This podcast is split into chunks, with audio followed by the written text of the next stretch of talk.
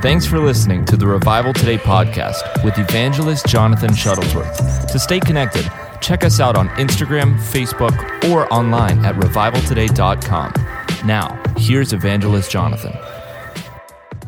Pittsburgh, Pennsylvania, as we go into part 5, taking your place at the top, the 50 secrets of uncommon achievers, part 5. Glad you're here.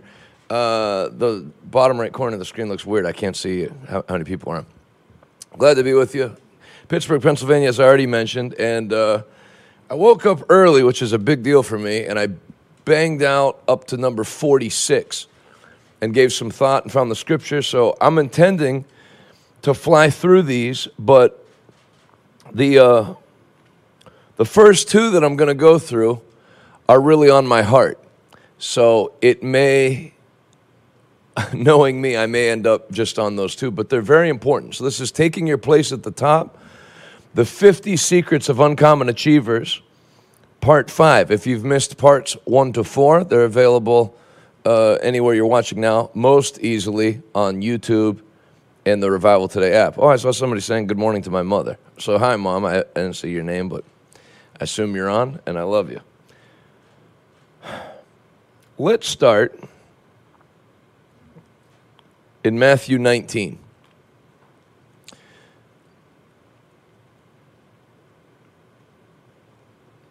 This is where somebody like me gets confusing to people because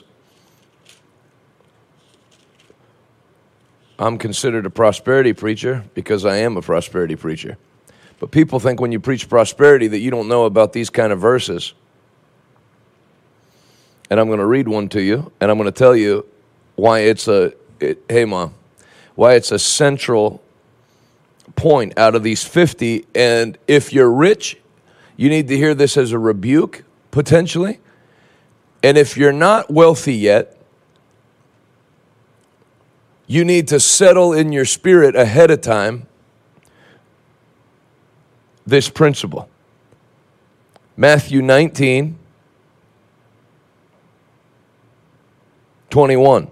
Jesus told the rich young ruler, if you want to be perfect, go and sell all your possessions and give the money to the poor, and you'll have treasure in heaven.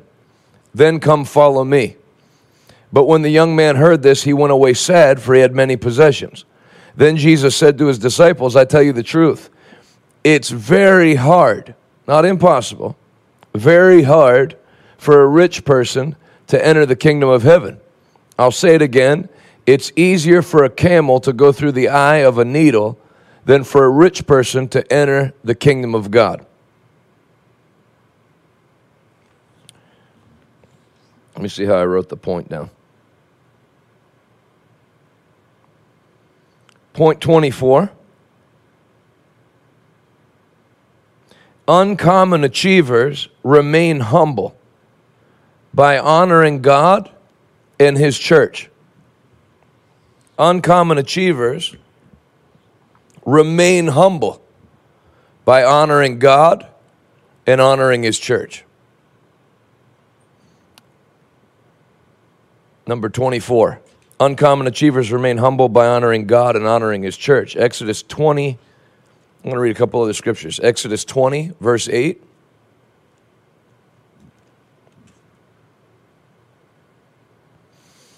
Remember to observe the Sabbath day by keeping it holy. Verse 9, you have 6 days each week to work, but the seventh day is a Sabbath day of rest dedicated to the Lord your God. On that day, no one in your household may do any work. This includes you, your sons and daughters, your male and female servants, your livestock, and any foreigners living among you.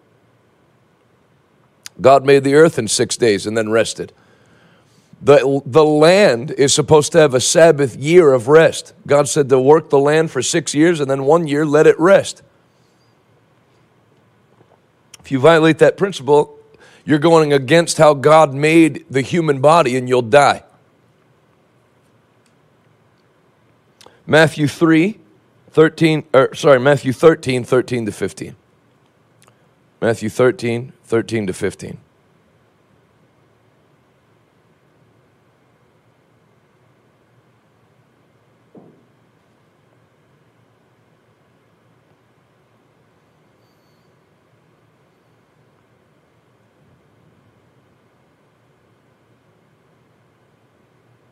I'll skip that. So we'll just do the other two scriptures. Uncommon achievers, number 24, remain humble by honoring God and His church. Now, I'm telling you this as a rich person. Rich people think they have their own set of rules. They think they don't have to go to church. They're not plugged in at any church. And I want to ask you, if you make, rich would be different for whatever the different definitions are and based on where you live in the country. If you live in rural Arkansas and you make over $100,000 a year, you're rich. If you live in Manhattan and you make over $100,000 a year, you're probably teetering on poverty at this point as they keep raising taxes and cost of living. But whatever rich would be, and whatever rich is in people's minds, when people start to get some money, their church attendance 9 times out of 10 goes dicey. If you think I'm saying this just because I have a church now, then you can dig up my old videos when I never had a church and planned on never having a church. This is a principle. As God blesses you, you're either going to be like Abraham and press into God more, or you're going to be like many, many other people, that they bounce in and out of churches. See, what happens is when you own a company or a business and you're the one who is always running the sales meetings and you're always in charge, if you're not careful, there's going to be a pride that develops in you where you can't sit in a chair and listen to somebody else speak. You have to be doing something. You'll only attend the church if they let you on the board. Pastor Mike, I wanted to let you know my family and I have made the decision to start attending this church. First of all, what do you want us to do? Pop streamers? Release balloons into the sky? Congratulations. You know, you're never going to have a poor person come up to you as a pastor and say, Pastor, just so you know, I got together with my cats and we made up our mind that we're going to start attending your church. No, they just quietly attend. Quietly become members. It's rich people. Pastor, I just want you to know that. And I haven't had this happen. My church is 14 weeks old. I also don't really know who in my church is rich or not because I don't count the offerings or anything. And you certainly can't tell by looking at people who's rich because truly wealthy people get very good at disguising the fact that they're rich. It's always a rich person. I just want you to know, Pastor, I've talked it over with my family, and we've checked out your church, and we've decided we're going to make this church our home. Oh, that's great. Would you like us to lay down palm branches on your way out of the church? Can we lay our garments down so you don't have to walk on the pavement? And now that we've decided to attend your church, if you need, I don't know what you have it for, like a board on this church or how you get on there, but I would love to offer my services. No, why don't you just sit and listen like everybody else? Who are you? Rich people disappear for a season at a time from church.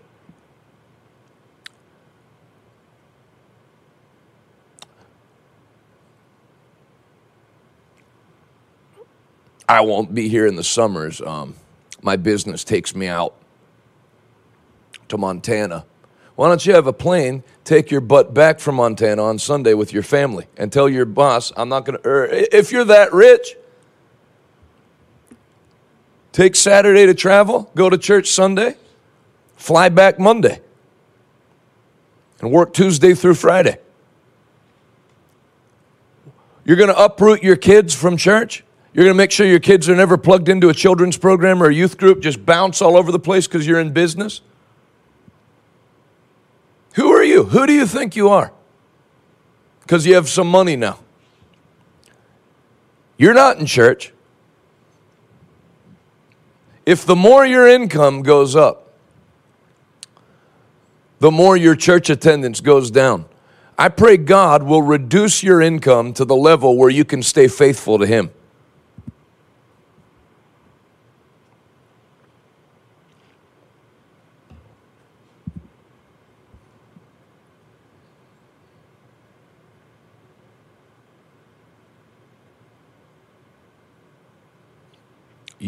It's very hard, Jesus said, for a rich man to enter the kingdom of heaven.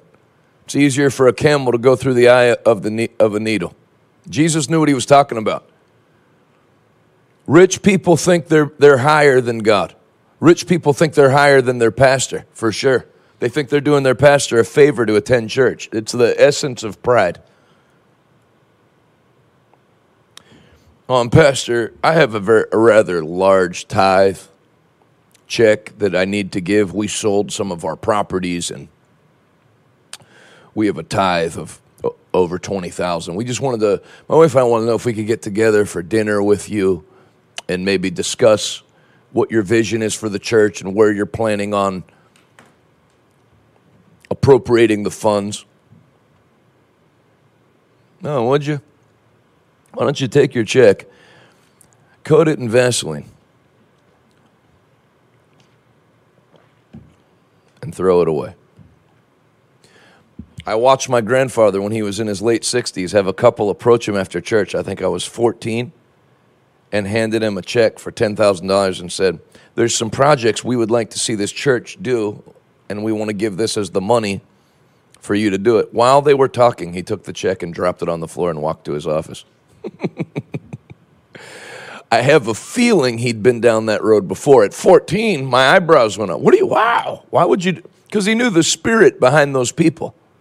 That's why.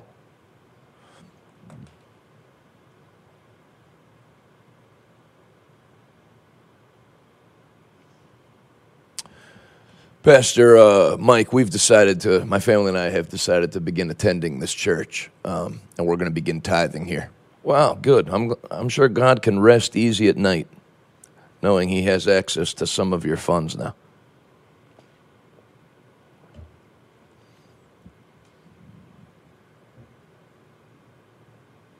Pastor Rodney says, "There once was a man named Dave. The richer he got, the less he gave." But it's not just the giving.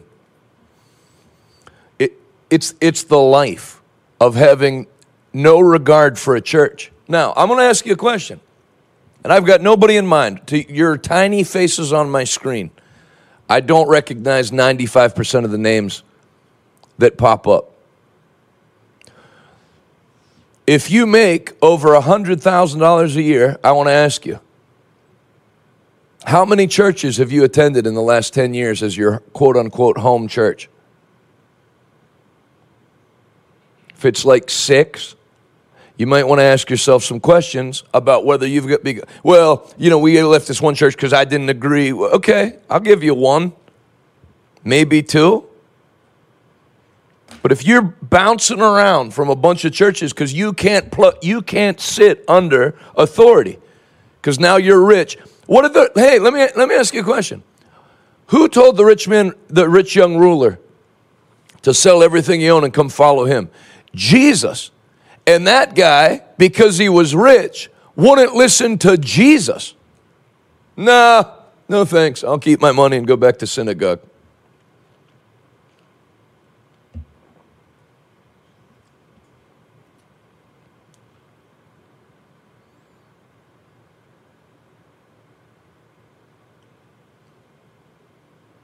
I'm rich. I'm not saying I'm the richest. I'm not the richest. But on world standard, with the average person driving an ox cart worldwide, there's no question that personally I'm rich. Before I started this church, I was faithful to church. When the church I attended shut down for COVID, I drove 2 hours one way to go to the only church that was open.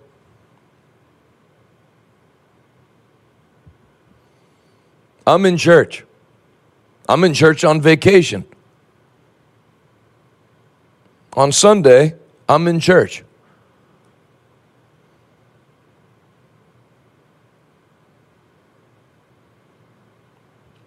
You should have a home church. Don't bounce around. Church is not meetings or revival meetings that you just pick which one you want to go to. You should be planted in a church. Let me ask you a question. How many worship leaders or gospel music performers who started out in church Then God blessed their music ministry, so they decided to not have a church anymore or have a pastor and just go on tour. How many of them are still married to their first wife? How many of them haven't had a complete collapse of their entire life? In that day, I will give you shepherds who will watch over your souls. You get out from under that shepherd and you become king sheep that thinks you can do whatever you want now because you're king of the sheep. You're going to get in trouble. How many rich people start a home church? I didn't say have a home church. I said start a home church.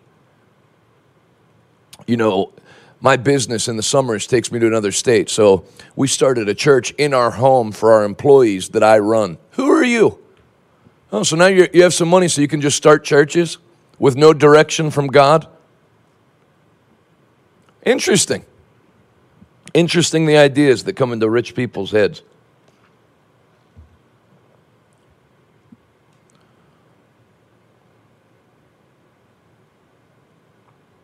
And it's not all the rich people's fault, because some pastors will find the two richest guys in their church and make them associate pastors and have them start teaching and leading the church. They've never been called by God to any kind of ministry ever. Don't have a spiritual bone in their body, just some money. Never went to Bible school, never pursued a call of God on their life. They just did like kind of good in business.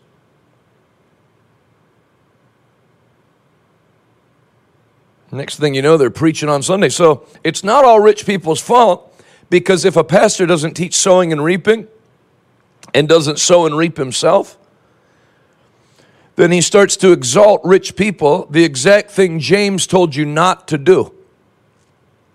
And the reason the Holy Ghost through James said not to exalt the rich in your church is there's a tendency for leaders to exalt the rich people in their church.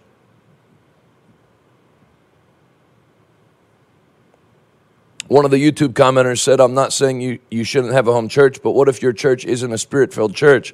Should you leave? And where that commenter's writing from, there are not many spirit-filled churches. I know who the person is. That's why I'm not reading their name. Yes, you should leave. You should base your life around a home church. There's a family that would drive 7 hours from Michigan to our church every Sunday and finally just bought a house here and moved. That's all within 12 weeks they did that. Left everything from their home state to base around the church where their teenagers and children and themselves were being fed.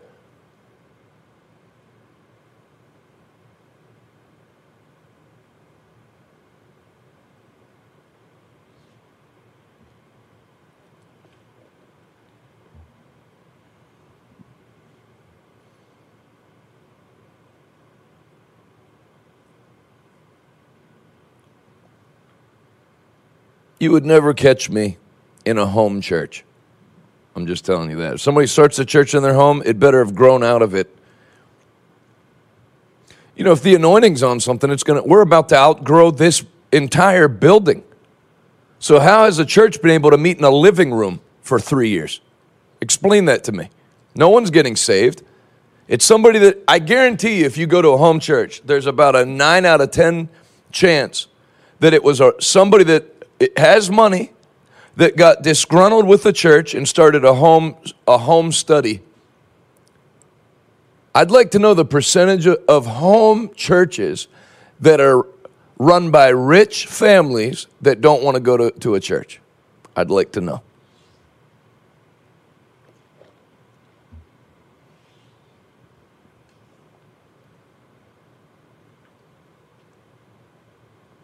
Uncommon achievers remain humble.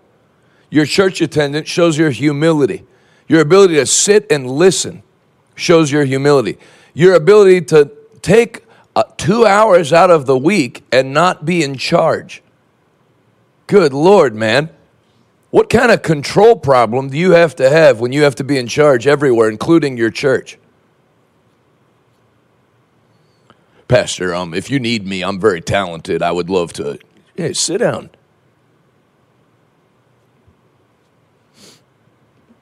Yes, Pastor Phil, I agree with you. And the 1 out of 10 home churches are run by weird people.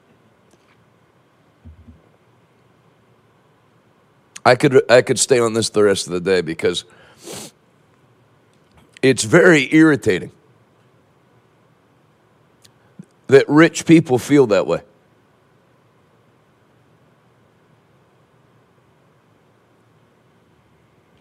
Well, I know the Bible says to be in church every Sunday, but it's different for me. I have a huge business that requires my time. So did Abraham. So did Solomon. So did David. David ran a nation, and he was in the temple. He was praying 3 times a day and praising 7 times a day. Somebody wrote, do evangelists need home churches while they're called to travel? Yes! Yes, everybody needs a home church.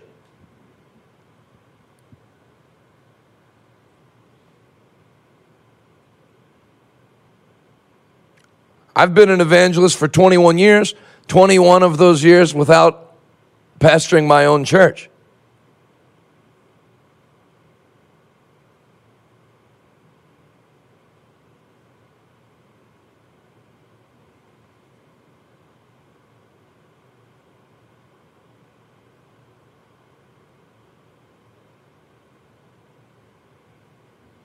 Everybody.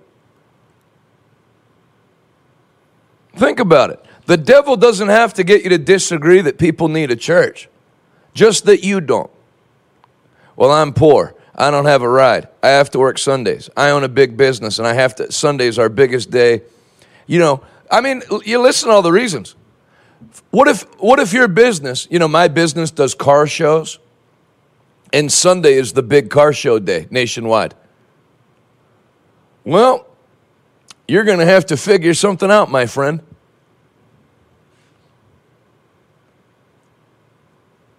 You get out from under a covering, a church covering, I can guarantee your life's going to go south.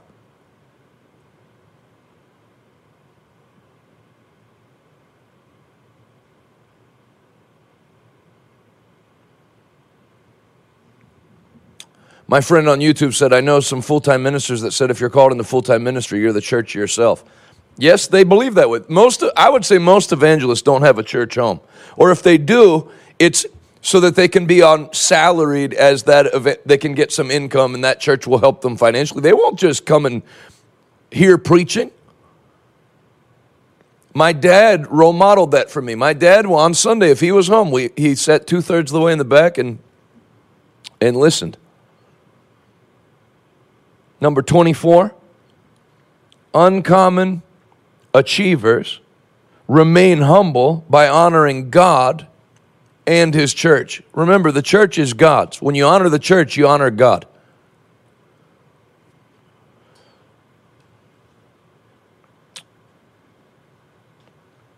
And before I move off of this, I want you to ask yourself those questions, especially if you're upper income. Where is your church home? What pastor knows your name? How many churches have you made your church home in the last 10 years? Are your children plugged into a children's ministry? Are your teenagers plugged into a youth ministry? Or are they not because you bounce around so much your family's not in church at all? That's why, and what a shame it is. You have somebody that God put his hand on their life.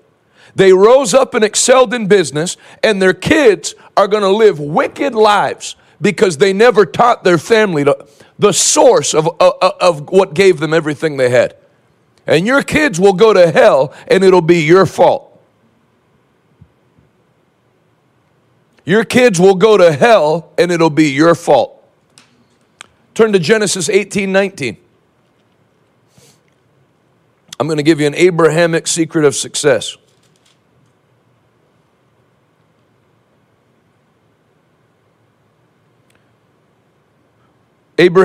Genesis 18:17. Should I hide my plan from Abraham? For Abraham will certainly become a great and mighty nation, and all the nations of the earth will be blessed through him. Listen to this, verse 19. I have singled him out so that he will direct. Switching to New King James.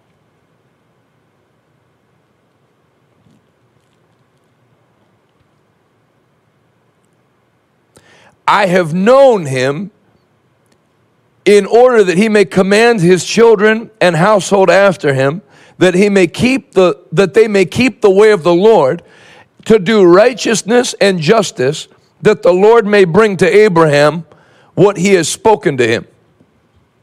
King James. Because there's a word that's going to draw out the point I'm trying to get over to you.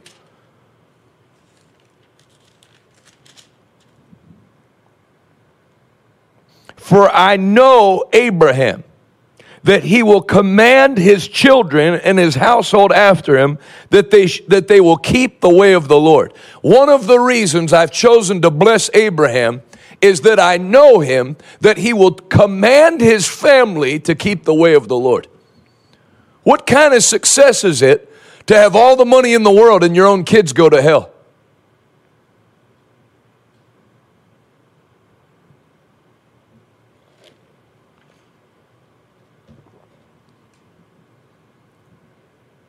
I want to know. There's rich business people that their kids, and that consider themselves Christians, that won't be in church the entire summer because their business relocates them to another state, or they have some piece of crap home church they do. Their kids aren't involved in any ministry, don't sit under any ministry. You're not a pastor, you're a businessman. Get under a pastor. You might make heaven, but your children, you're guaranteeing that they won't. That's right, David. What does it profit a man if he gains the whole world and loses his soul? And what does it profit a man if he gains the whole world and his family isn't with him in heaven? Put God first. Not when your schedule's clear. First. We'd like to meet with you on Sunday. Oh, haven't you heard? I'm a Christian. Sunday, I'm in church. Sunday's the Lord's day.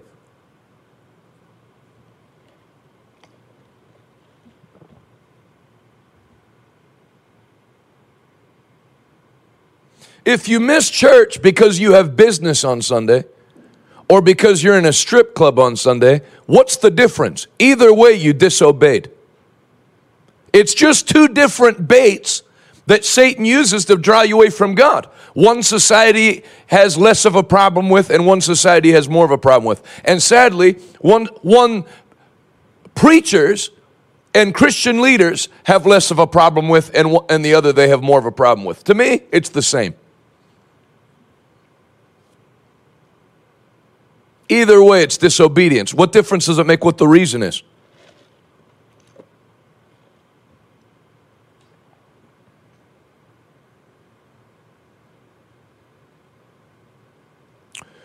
Pastor, my flight got changed, and they actually cut our meeting a day short, so I'm actually going to be able to be in church on Sunday.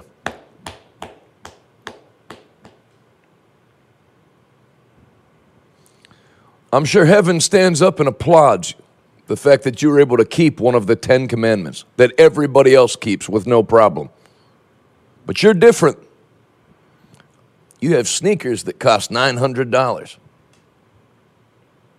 You have a belt with 2 G's on it. You're different. The rules don't apply to you because you can shop at Neiman Marcus. You have an American Express card.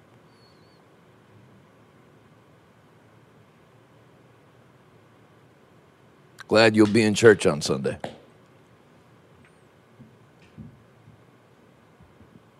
Kathy said, can your Sunday be another day? No! Be in church on Sunday. What other days does a church meet? Church is on Sunday morning. And if you're a pastor, some free advice, if you don't have a Sunday morning, you don't have a church.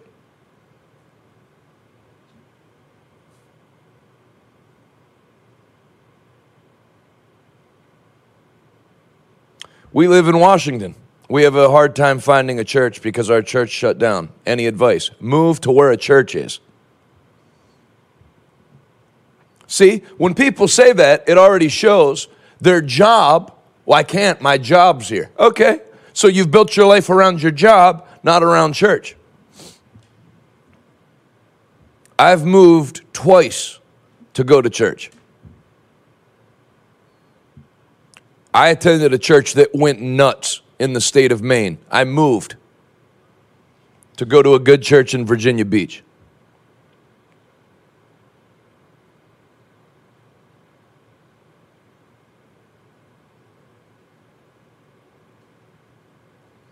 Kate said, I'm a single parent. I run my own business, and regardless of where my business takes me, I drive to our home church every Sunday and schedule everything around it. Now, I want to tell you, I know I sound like some kind of fringe lunatic talking like this, but if you go back 100 years, which is not that long, there were Christians who wouldn't compete in their Olympic event because their race or their decathlon event or whatever fell on Sunday morning. That's the commitment that Christians used to have. And this one today freaking sucks. And I'm not saying this, I'm saying this as a pastor whose church is busting at the seams. I'm not, if people would come to church. No, I got too many people coming. Put a call in yesterday on acreage to buy other land. All on 14. So if you think I'm saying this because I'm frustrated, nobody's coming to church, then pull up my old YouTube videos when I didn't have a church, and it wouldn't have made one difference in my life whether anybody went to church or not. I'm telling you, you're going to screw your own life up. When you start thinking you have a different set of rules that apply to you because you have money, it's over.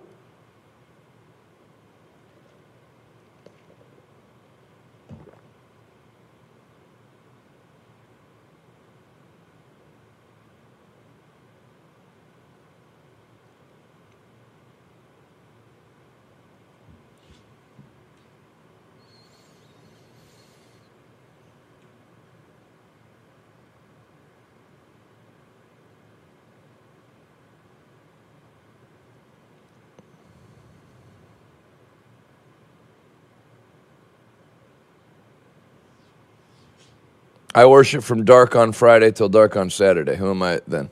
Well, if you're in the Jewish faith, that synagogue, or the Islamic faith, I'm saying if you go, Christian church is on Sunday morning. That's not a novel concept. I know some people that can't afford property for Sunday mornings have come up with different doctrines.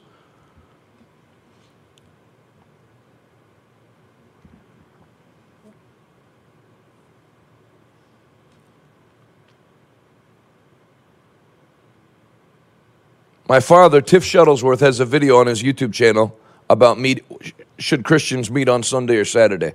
Worth watching.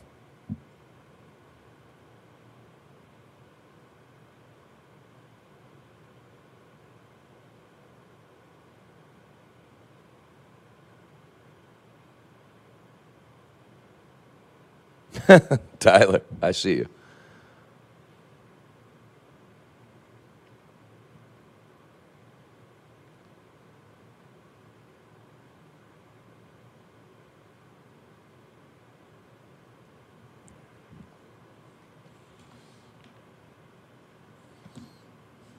The commands of the Bible are not based on your income level.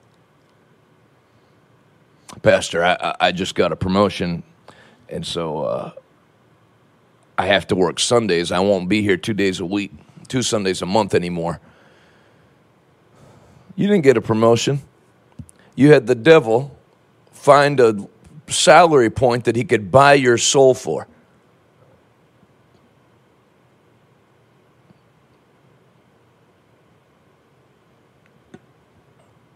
Imagine saying to your boss when he offered you to work Sundays, oh, you didn't hear? I'm a Christian.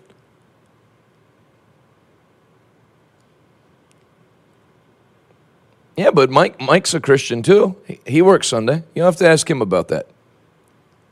Christians go to church on Sunday.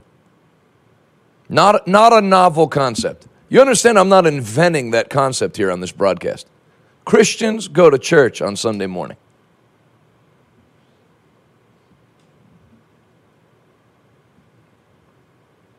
I worship my Father in heaven every day. I wake up praying through the day and go to sleep thanking God for everything. Wonderful. Get your rear end in church on Sunday. For me, every day is my day of worship. You know, it's not about a building in it. Yeah, keep talking, Lucifer.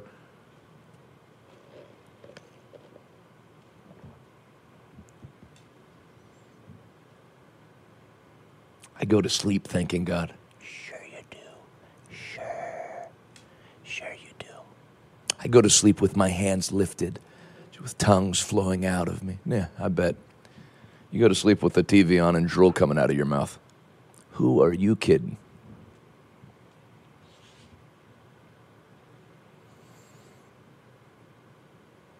Everybody's free to do it their own way. But my way works, because my way is based on this and 2,000 years of Christian history. It's not my interpretation. All I'm doing is doing what they did in 60 A.D., 1600, 1800. Now, if you found some guy who looks cool that's got a new way of doing things, now you can drink. Now you don't have to be in a building. Now he's also in rehab, the guy that came up with that. Now no one knows where he is. He lost his marriage and family. Keep following him, though. Keep following that path. It seems to work out great. My path works. My path is proven. It's not new. It's an old path.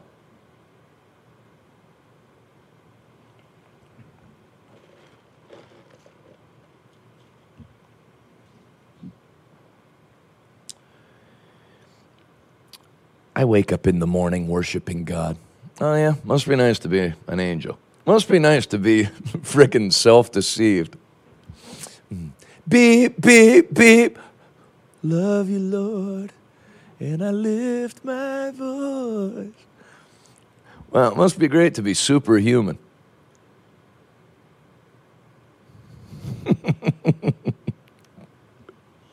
People, you think I was born yesterday?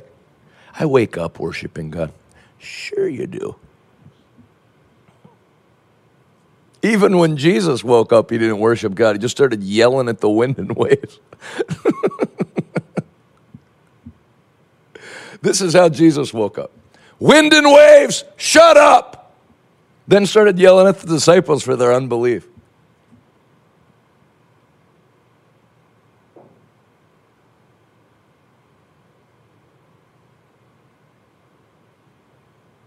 Maria said, I thought you were an evangelist. You were pastoring a church?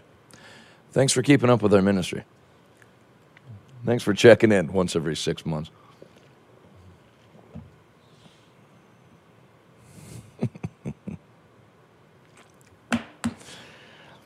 Well, my prophecy was self-fulfilled. I'm going to get through two. Number 25.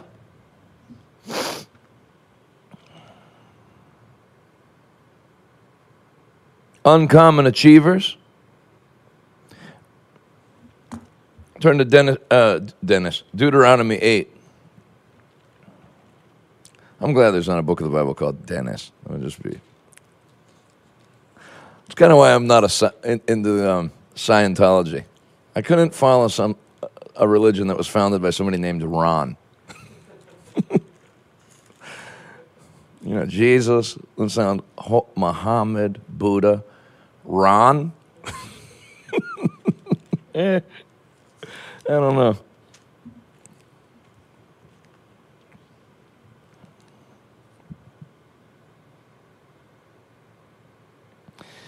Deuteronomy 8:1. Be careful to obey all the commands I'm giving you today. Then you will live and multiply. And you will enter and occupy the land the Lord swore to your ancestors. Remember how the Lord, your God, led you through the wilderness for these 40 years, humbling you and testing you to prove your character and to find out whether or not you would obey his commands. Yes, he humbled you by letting you go hungry and then feeding you with manna, a food previously unknown to you and your ancestors. He did it to teach you that people do not live by bread alone. Rather, we live by every word that comes from the mouth of God. For all these 40 years, your clothes didn't wear out. Your feet didn't blister or swell. Think about it. Just as a parent disciplines a child, the Lord your God disciplines you for your own good. So obey the commands of the Lord your God. I want you to write that down. So obey the commands of the Lord your God. They're not suggestions. They're commands. by walking in his ways and fearing him. For the Lord your God is bringing you into a good land of flowing streams and pools of water, with fountains and springs that gush out in the valleys and hills. It is a land of wheat and barley, of grapevines, fig trees, and pomegranates, of olive oil and honey. It is a land where food is plentiful and nothing is lacking. Write that down, where nothing is lacking. It is a land where iron is as common as stone, and copper is abundant in the hills. When you've eaten your fill, be sure to praise the Lord your God for the good land he has given you. But that's the time to be careful. Listen to this. Beware that in your plenty you do not forget the Lord your God and disobey his commands, regulations, and decrees. Write that down. Beware that in your plenty you don't forget God. And what's the proof you've forgotten him? By disobeying his commands and decrees and regulations.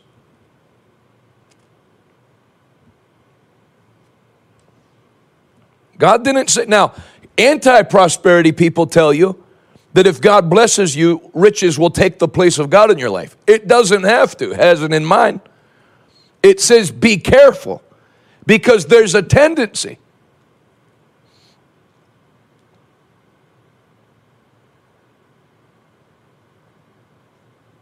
Verse 12, when you've become full and prosperous and have built fine homes to live in, when your flocks and herds have become very large and your silver and gold have multiplied along with everything else, be careful. Write that down. Be careful. Do not become proud at that time and forget the Lord your God, who rescued you from the land, slavery in the land of Egypt. Do not forget that he led you through the great and terrifying wilderness with its poisonous snakes and scorpions, where it was so hot and dry. He gave you water from the rock. He fed you with manna in the wilderness, a food unknown to your ancestors. He did this to humble you and test you for your own good. He did this so you would never say to yourself, I have achieved this wealth with my own strength and energy. Then everybody always just quotes Deuteronomy 8:18, but 1 to 17 is a warning. Then 18, remember the Lord your God, for it is he who gives you power to create wealth. Number 25, uncommon achievers understand that their business is the means God gave them to create wealth. God needs a vessel to anoint. He gave you power to create wealth. He gave you a thing to steward. And if you're in business, that business is that thing to create wealth. So I want you to write this down. If you're in business, now if you're like me and you're a minister, this doesn't apply.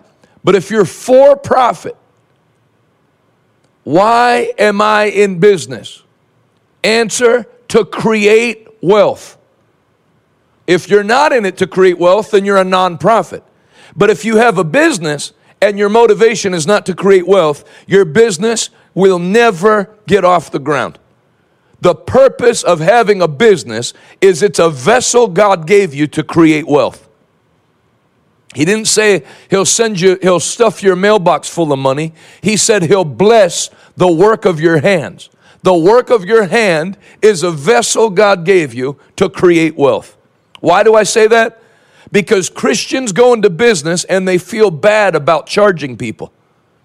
They think their business, because they're a Christian, should bless people. You know, I only charged him the cost of materials. Well, that's not smart, is it? Your business exists to create wealth.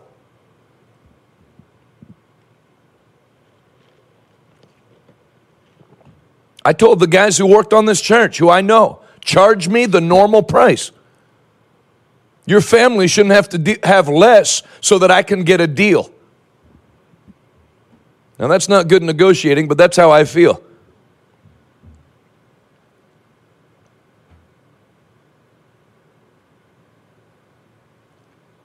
Don't feel bad about charging people. You should try to make the most money possible. Obviously, ethically. Obviously, legally. But man, if you run a construction company and you got the top bid on the job because the next closest bid was $90,000 and you bid $40,000. You don't know what you're doing. And people say this, well, I want to bless people. I'm an attorney, and I offer my services for free to bless people. Think how many more people you could bless if you had a legal team that took in $90 million a year. You're going to bless one family, you could bless 10,000 families. So if your goal is to bless people, then you should look to create the most wealth possible. Step number one of being a philanthropist, make a lot of money. You can't be a philanthropist without a lot of money. I drive by Dunkin' Donuts on this hill, the hill that was by our old church, or old offices. They're closed. They close at like 7. Why? If I had a coffee place, it'd be open 24 hours. What are you paying somebody behind the counter, $11 an hour? So if I open it the extra 8 hours, that's $88, plus the electricity, what, $100, $150? So I need $150 worth of sales in 8 hours? I think I can make that. 30 coffees? Less than a coffee every 15 minutes, let alone if people get donuts and bagels and food and everything else. I'm gonna look how aggressive I am, and I'm in a nonprofit. If I was for profit, are you kidding me?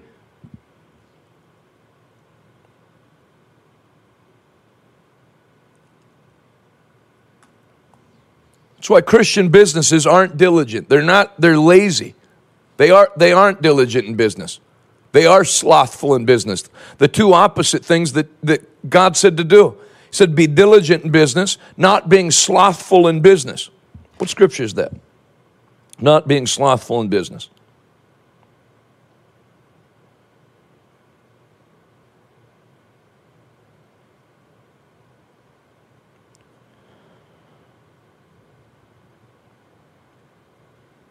Romans 12:11a. Write it down. Not slothful in business.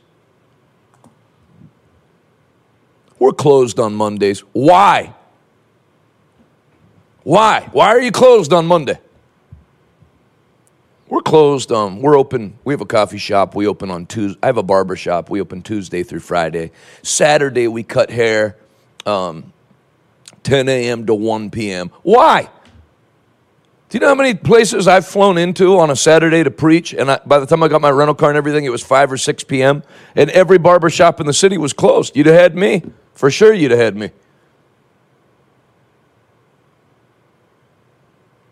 Why are you closed? Yeah, close on Sunday, and that's it. Then be open 24 hours the rest of the time. Why is Chick-fil-A closed at 10? Anybody besides me would have gotten a Chick-fil-A sandwich after 10? Or drove by one and wished they were open after 10? Not that they need my help. But I don't understand why you're closed. I don't run a business. I run a ministry. Kofi starts with the prayer program at 7:30 in the morning, and we run Check the News to almost midnight. And I'm a nonprofit. If you're going to do it, do it. Go after it. I want you to write that down. Go after it.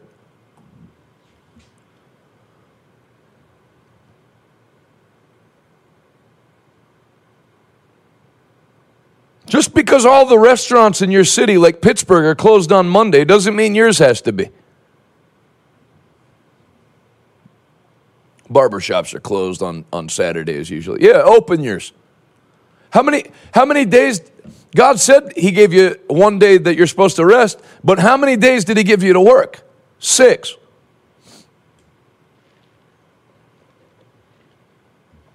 If you work a job and it's Monday to Friday, that gives you all day Saturday to start a 6th-day project, as Pastor Willie George used to call it.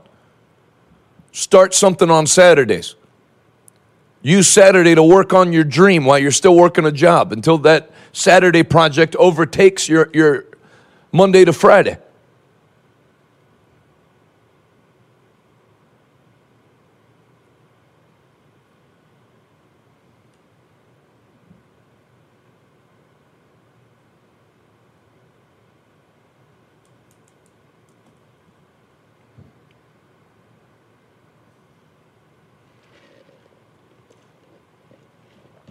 Go after it.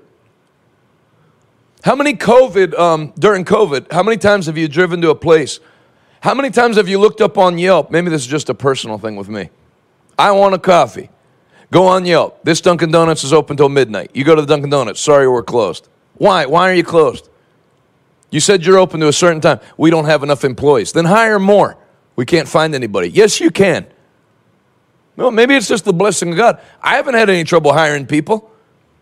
We've gone from like 16 to 31 during the hiring crisis. You can put everybody out of business, man, as a Christian.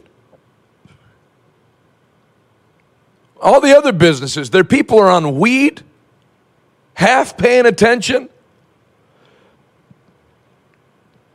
You're not. You're sharp in your mind. Go after it. Open before them, close after them, and work hard.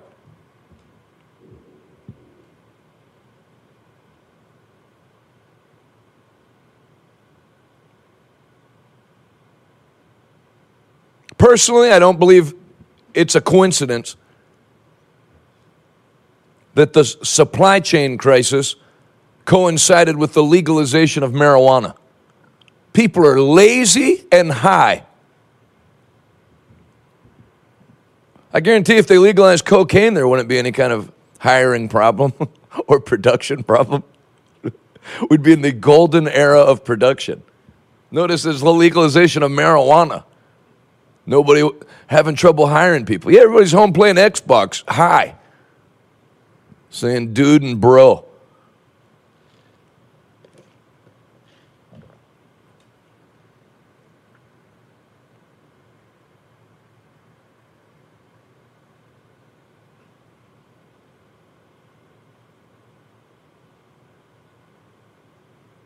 A poor man is not poor because he hasn't enough money.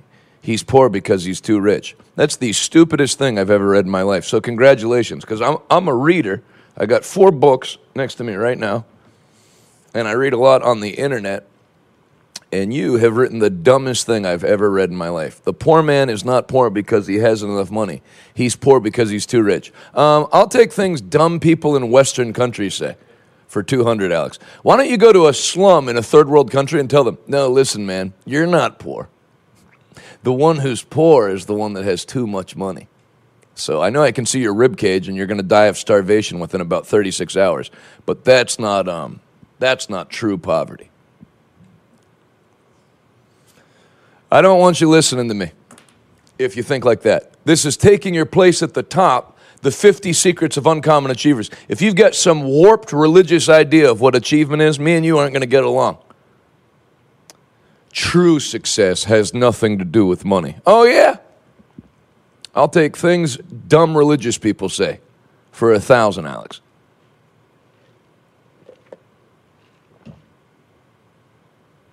That's right. YouTube commenter, poverty is part of the curse. Deuteronomy 28. Sure is. Well said. True poverty is having too much money. So Solomon was poor. In your book, because God called him rich. So, speaking of weed, lay off it. How many drugs do you have to be on to write something that dumb? I don't understand.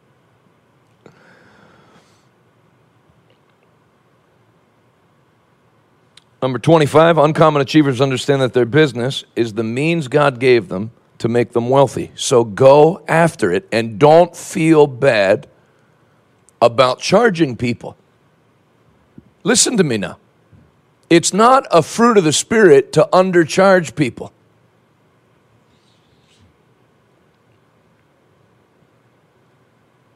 My friend Doug's on here. He digs wells for a living for people. It costs what it costs. Christianity's not doing things for free and your family's suffering so strangers can get better deals. That doesn't make any sense. I would work my child's private school tuition into my contract bids.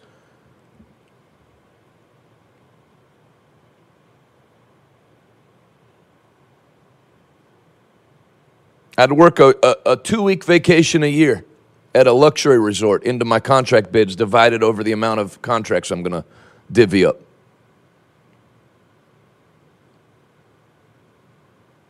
You're welcome, LaJoy. Thank you, Jonathan. I know I need to kick things to the next... Oh, I thought it said I know I will... You will kick things up to the next level.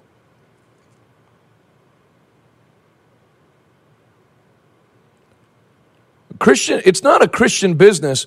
The mark of a Christian business isn't you give everybody an amazing deal. You have a right to charge. The people that gave me this building did it because they felt to. They don't owe it to me because they're... Well, you guys already have so much money, and you're going to charge me for this building? That's communism. That's socialism. They had a right to charge me whatever they wanted, and if I don't like it, then don't buy the building. They did it out of kind. If you want to give, give. But don't have a... Listen to me now. Don't feel guilty in business. I'm not talking ministry. I'm talking business. Don't feel guilty about charging people a premium price. Your time's worth it. You're doing it for your family. You're doing it to your motivation in extracting the maximum amount of money. Thanks, John. You know, the Bible says labor not to be rich. That could be a confusing scripture if you don't understand. Say, Jonathan, you're telling me to go after to use my business as a means to get wealthy, but the Bible says labor not to be rich. Yes, I'm not doing it for me to be rich. I'm doing it to accrue wealth so that I can feed the hungry, clothe the naked, build churches, get the gospel out.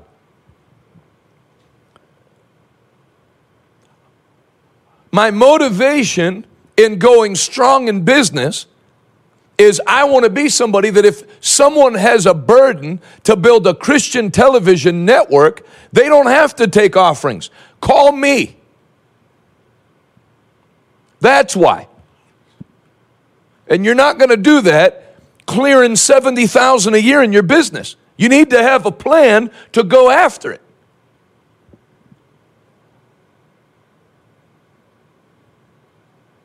That's right. John on YouTube wrote, Deuteronomy 25:4, the laborer is worthy of his hire. The worker is worthy of his wages. I'd like my kitchen remodeled. All right, my quote is with everything you want done, it's going to be $41,000. That's a lot of money. I thought you were a Christian. You know, I'm a Christian.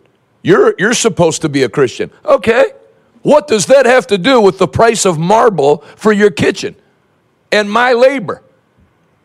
A Christian doesn't look to have another Christian brother have to live in poverty so they can get a good deal on their renovated kitchen.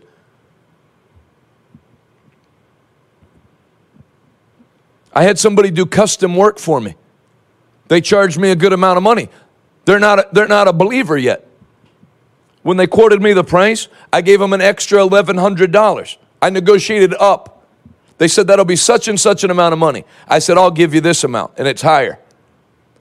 They said, no, this amount.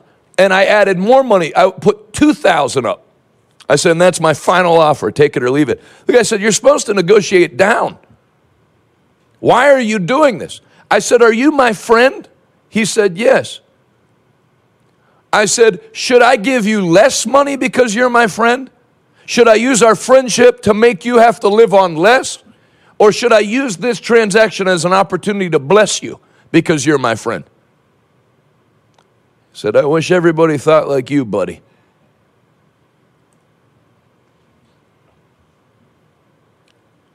Morgales' husband is a contractor. She wrote, Christians are always looking for a deal. Abel's only client to ever not pay him was a Christian minister.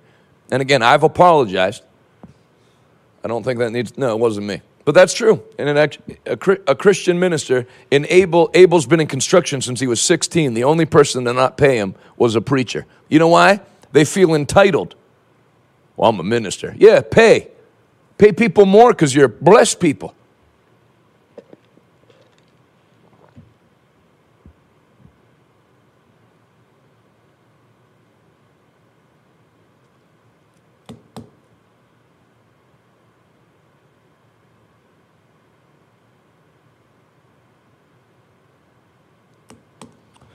Number 25, understand Uncommon achievers understand that their business is the means God gave them to produce wealth. Why does your business close at 5? Our office closes at 5. Then Pastor Sammy was back here at 6 p.m. setting up for young adults ministry at night, and then Matea and the media team were in to do Check the News at 10:30. So it's not closed. And this is a non-profit, and it's open from 7:30 to midnight.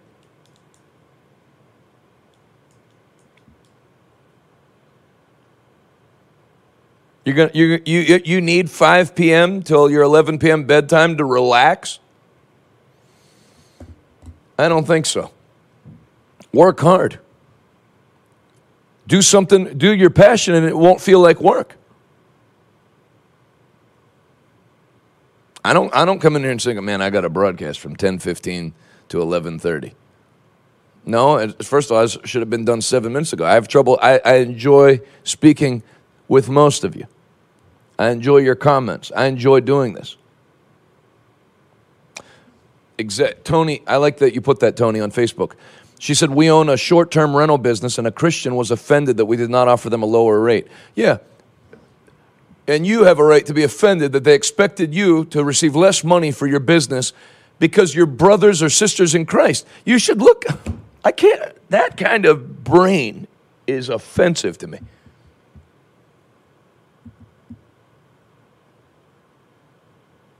If I found out somebody was a Christian and I liked them,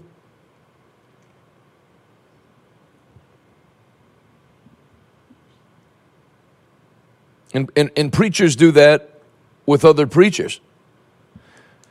I'm getting ready to have one of the best preachers in the world into this church. 2 of them, actually.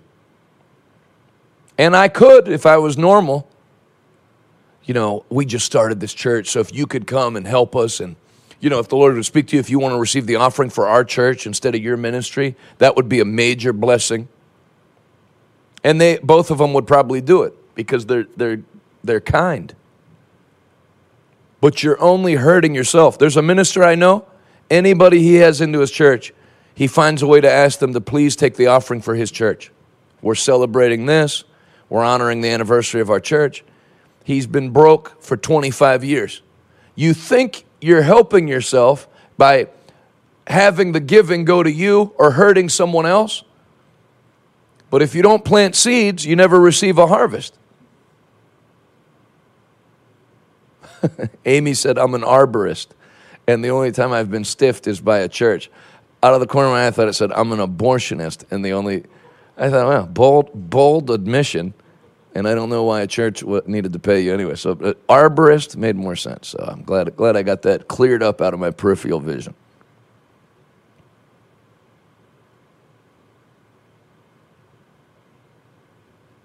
I sent Jesse Duplantis $65,000, which was our church's tithe.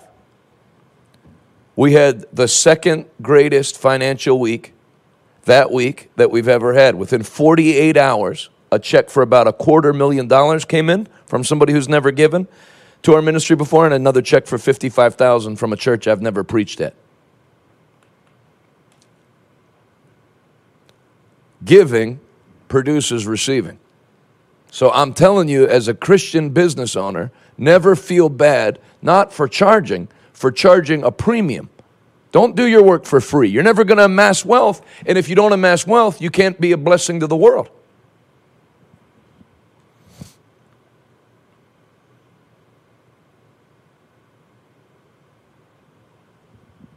Stephen said, I was told by a waiter at a restaurant that they don't like to wait on Christians because they never tip, but they leave a booklet about Jesus. That's why I always leave a booklet about Buddha and don't tip. Because then they say, those lousy Buddhists, never tipping. Reverse witnessing.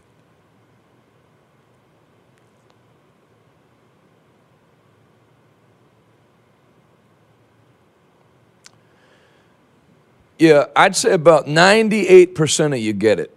And the other 2% I ran off during the course of the hour 10.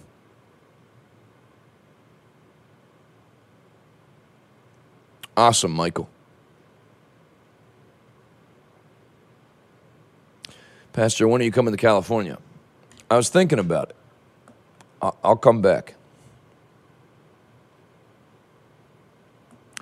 Tell me in the comments before we end our time together, what's something today that helped you from today's lesson?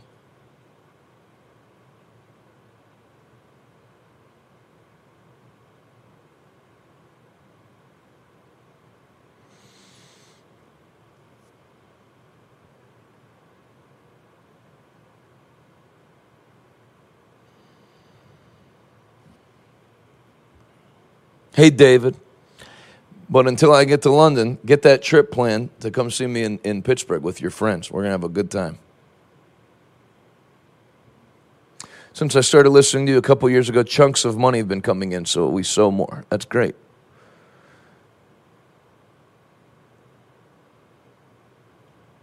It is selfish to stay poor.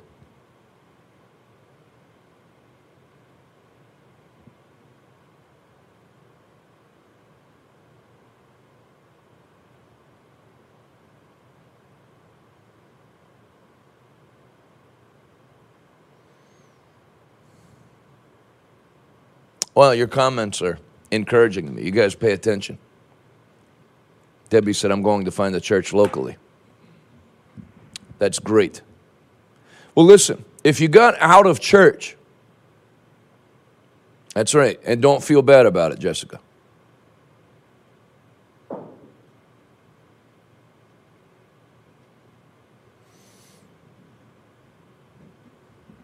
I like that, Bill.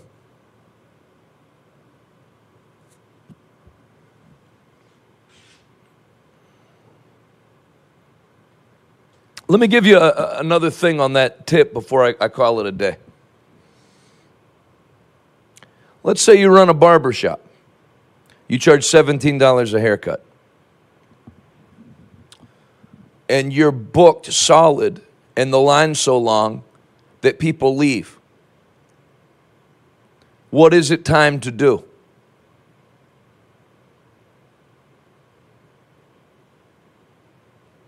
See who answers correctly first. I know it's on a delay.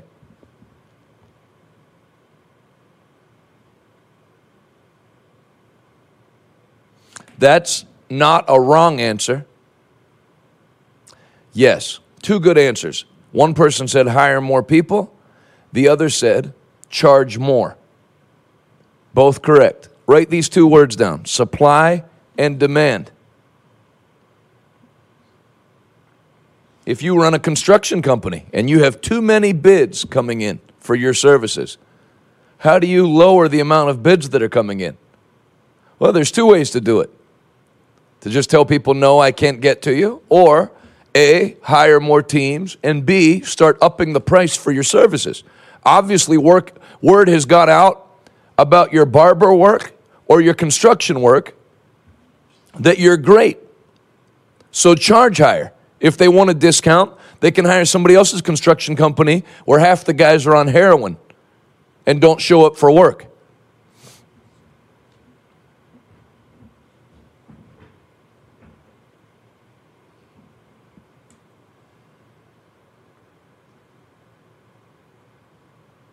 That's awesome, Debbie. I just now texted a client and told them I can't give a discount anymore. Yeah, you know, when supply and demand, when you're starting out, nothing wrong with undercutting the competition. I saw Sheetz gas station. It looks like they do that with their gasoline, right? Do you ever know Sheetz has lower gas when they open a new store? And I think they get everybody going there and then raise it. Could be wrong. Shouldn't have said a specific company so they don't sue me. But then once everybody's coming, raise the price. I had a conversation with my friend that's a barber about that. He was always, man, I've been on my feet cutting hair from 8 a.m. till 9 p.m. without a break. I said, it's time to raise prices. He said, no, it'd be too much money. No, it wouldn't. There are people that live on welfare that would gladly pay $80 to get lined up if you do a great job. True or false?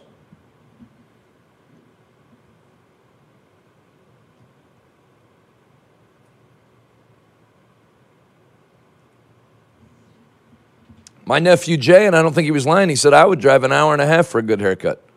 How far would you, what's the maximum you'd drive, Nick? Nick said he'd drive an hour and a half. This generation of guys will drive for a haircut. You do understand, if you cut 10 people's hair for $40, it equals cutting 40 people's hair for $10.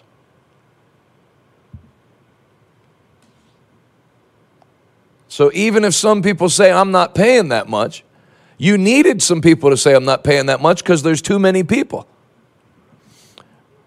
Jay, my nephew that's on, and I know a guy that started as a barber around Boston. I think when he started, he was charging like a neighborhood barber shop, $15. Then word got out about how good he was, started 25, 30. Then the Boston Celtics and the New England Patriots started to get their haircut there. They would tell their friends in the NBA and the NFL that this guy's good when you're in town. The visiting teams would come. He got now he gets to put on Instagram that he's cutting major athletes' hair. Now I think he charges $80 a haircut. That's true. David said higher prices also connote higher quality a lot of the time. Did you know if you charge low enough, some people won't want to use you because it brings into question your quality?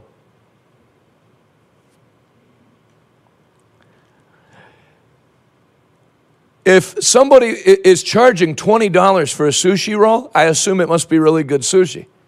If somebody's charging $12, I think, well, that's a good price. And if someone's charging $4, I think I'll probably die of some kind of stomach ailment if I eat that. We try to get the best deal possible on our charter aircraft flights. But if somebody said, I'll fly you for $2,000, I would have questions about who the pilot is. It's too low. You know, some people that get their kitchen remodeled don't want a low price. They want to brag to their friends at a dinner party that they just spent $70,000 remodeling their home. That's the whole motivation of them getting the remodel, is they want to tell people how much they spent. Some people don't want a deal on their car.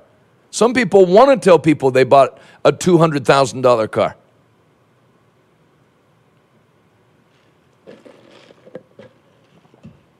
Someday I'm going to your church. It's a good church. How about Easter? Fly here on Easter.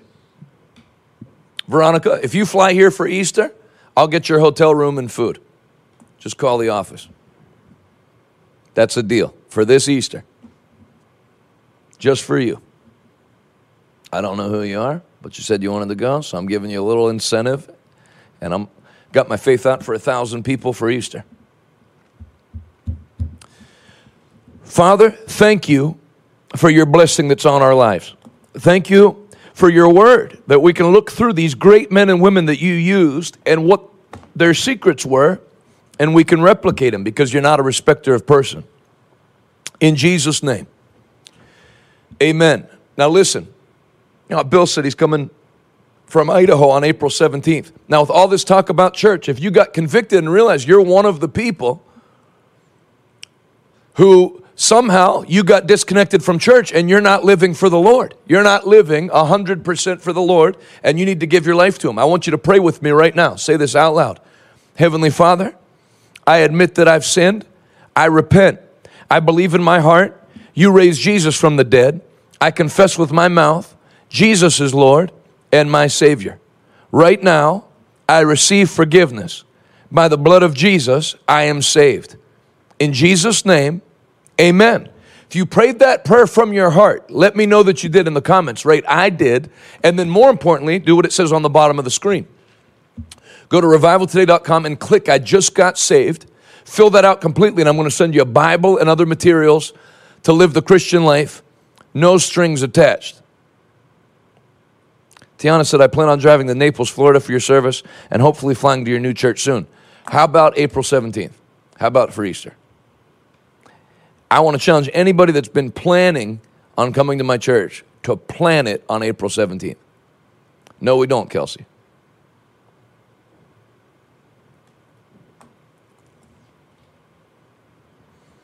Welcome to the family of God. I'm going to give you an opportunity to sow seed. I got two great books I'm giving today to everyone who gives. Some of the principles I taught are from these books. The Leadership Secrets of Jesus. Okay.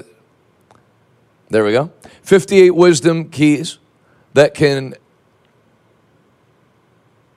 Okay. Secrets of the richest man who ever lived. 31 master secrets from the life of King Solomon. And then I'm going to send you the leadership secrets of Jesus. 58 wisdom keys that can unleash the greatest miracles you've ever experienced. Those are two of the greatest books Dr. Mike Murdoch ever wrote. Subjects that are right in his wheelhouse and truly life-changing. And I mean that. Truly life-changing. So if you enjoyed this teaching, you will like these books. And then I'm going to get the ones I've added to it and everything made into a book. In the meantime, I'll send you these as a thank you for your sowing today. Now, I'm believing for 10 people to sow a $100,000 seed. We've had one person sow a $250,000, so that's like 2.5 people in one person. We're getting ready to go on television in Russia. We're expanding the church. We're on national television, getting ready to go on Russian national television. So I'm believing for people to stand with us to get the gospel out. See you at the prayer service. That's awesome.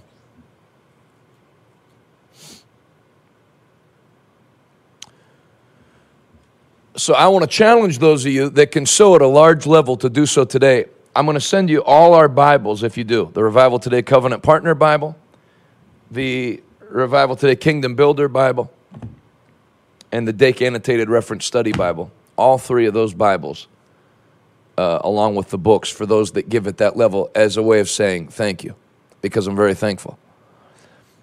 And there are people that can give at that level. I know there's people like me. I just asked Patrick what our tithe is for the last 2 weeks. And it's at 60,000. So that's the tithe without the offering. So there's people that your business, if you were to tithe off of your business, which you should, your tithe would be 6 figures. And then there's people that already know that, and they're looking for a place to give that's good soil. I want to invite you to use our soil. I believe in what we're doing. We feed 1,500 kids a day. If you look at us, we're like an ETF. We're getting ready to reach veterans. And people said, can we give just for the veterans? No, you can't give just for anything. We're like an ETF. You can't buy into an ETF and say, I only want it to go to these stocks. Because you're not allowed to take food out of kids' bellies because you like veterans. And you're not allowed to stiff the veterans because you only like hungry kids. You have to be a part of everything the ministry's doing. Not just the thing that's your favorite thing to give to. Because it's all important. So I want to challenge you to give, and you're touching a lot of lives in a lot of different ways. Here's the ways you can give. Revivaltoday.com and click give now. Easiest way. Revivaltoday.com and click give now. You can text RT to 50155. Cash App, $ RT give. Very easy way to give. Venmo,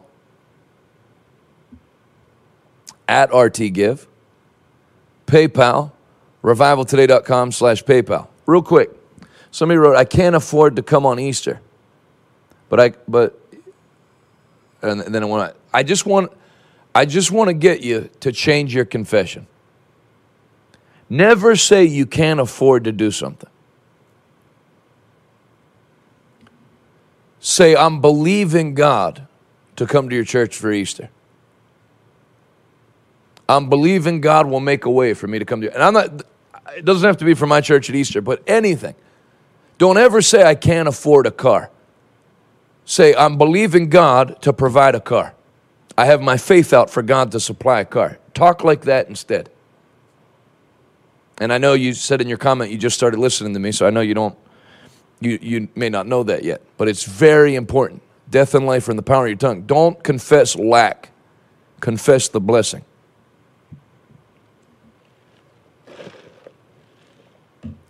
Amen. There you go. You make that little switch, and you'd be surprised. I was looking, my family and I are going to take a 2-week vacation this summer, and I was looking at places to stay. And I shouldn't have looked at the upper tier ones because then it gets hard to look at the lower ones. There was one place, man. And it would be an amount of money that would make Dave Ramsey immediately have a heart attack.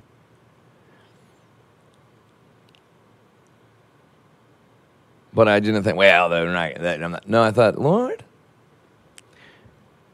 if you found me faithful, that's the desire of my heart. Delight yourself in the Lord, he'll give you the desires of your heart. And God doesn't think like regular financial people think. Regular financial people say, well, until you own your own home, you have no business taking a vacation for X amount of dollars. But God's got vacation money and home money and car money and plane money, clothes money, shoe money. He doesn't have to pick from one to give to the other. God will give you all the desires of your heart, provided you keep him first. And so, thank you, Fia. I like your prediction. If you want to give by cryptocurrency,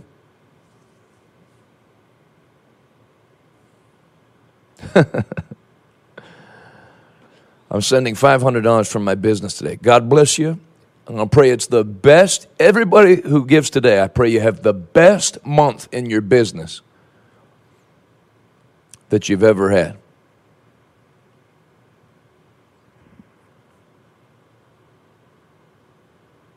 If you want to mail it, make it out to Revival Today, P.O. Box 7, Prosperity, Pennsylvania, 15329.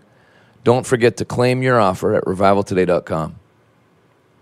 Claim my offer. If you want to speak to a human being, we have super friendly, competent ones here. 412-446-2332 or +1 412-446-2332.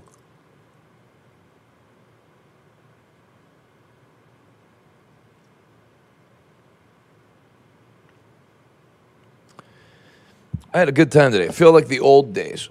I just feel like relaxed. We only got through 2 points, so I'm going to make up for it tomorrow.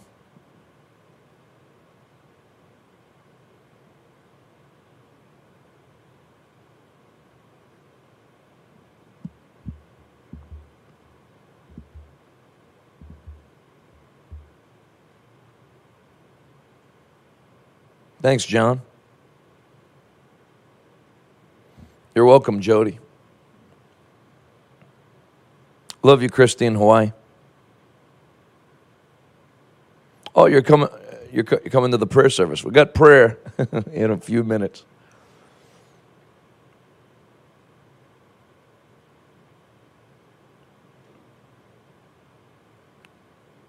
Thank you, Mark and Christy. Thanks for giving. Awesome, Gina. I'm meeting you soon, and I can't wait. Well, that's good. Oh, probably should promote some things. It wasn't a hotel. I'll tell you what happened. Nathan said, what's the name of that hotel that was super expensive? It's not that the hotel's expensive. It's that the presidential suite was available, and I looked at it. And I have a ton of American Express points to use, but I would still have to pay the balance after the points, and it's a lot of money, but the room is unreal. And then me and Magalis, because she helps me plan, because she knows how to work the American Express website for the vacations. So then we started thinking, well, if you're ready to drop that much on a hotel, let's see what homes you could rent. Good Lord, the homes. In Arizona, it's like 110, 115 in the summer. So there was the one home was built up on the mountain overlooking the whole city and facing where the sun sets, right? And there was a lounge chairs built into the pool. So you're slightly submerged when you lay on the chair, and there's a waterfall right next to it, so it splashes on you to keep you cool. With the view of the mountains. Oh. I know I should be more spiritual and not care about things like that. But until that day comes, it's hard to look at that and then just go anywhere else. It's hard. I should have never looked at it. It's like when you fly for first class for the first time. Can't go back to coach. If you charter a plane, you're going to find a way to keep chartering them, I promise you. I intended on doing it once. You can't go back. And you never have to go back. I want you to write one last thing down and I'll leave you alone. Write, I'll never go back. You'll never go back to Egypt. The God that brought you this far will keep taking you forward. I'm prophesying that to you right now. The God that brought you this far will keep you going forward. Iowa and Oregon, come see me. Iowa and Oregon.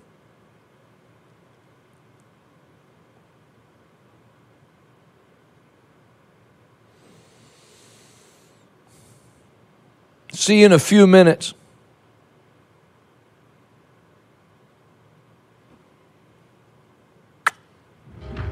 Hey, this is Jonathan Shuttlesworth. I want to thank you for listening to my podcast, or if you're listening to my wife's, thank you on her behalf. If you want to be more than just a casual listener and stand with us as we take the message of the gospel of Jesus Christ to our generation, go to revivaltoday.com and click Give Now and be a part of the 1,000 monthly partners that we're believing for. I have a special gift that I'll send to you today, and I'll say thank you in advance. Until next time, thanks for listening. See you later.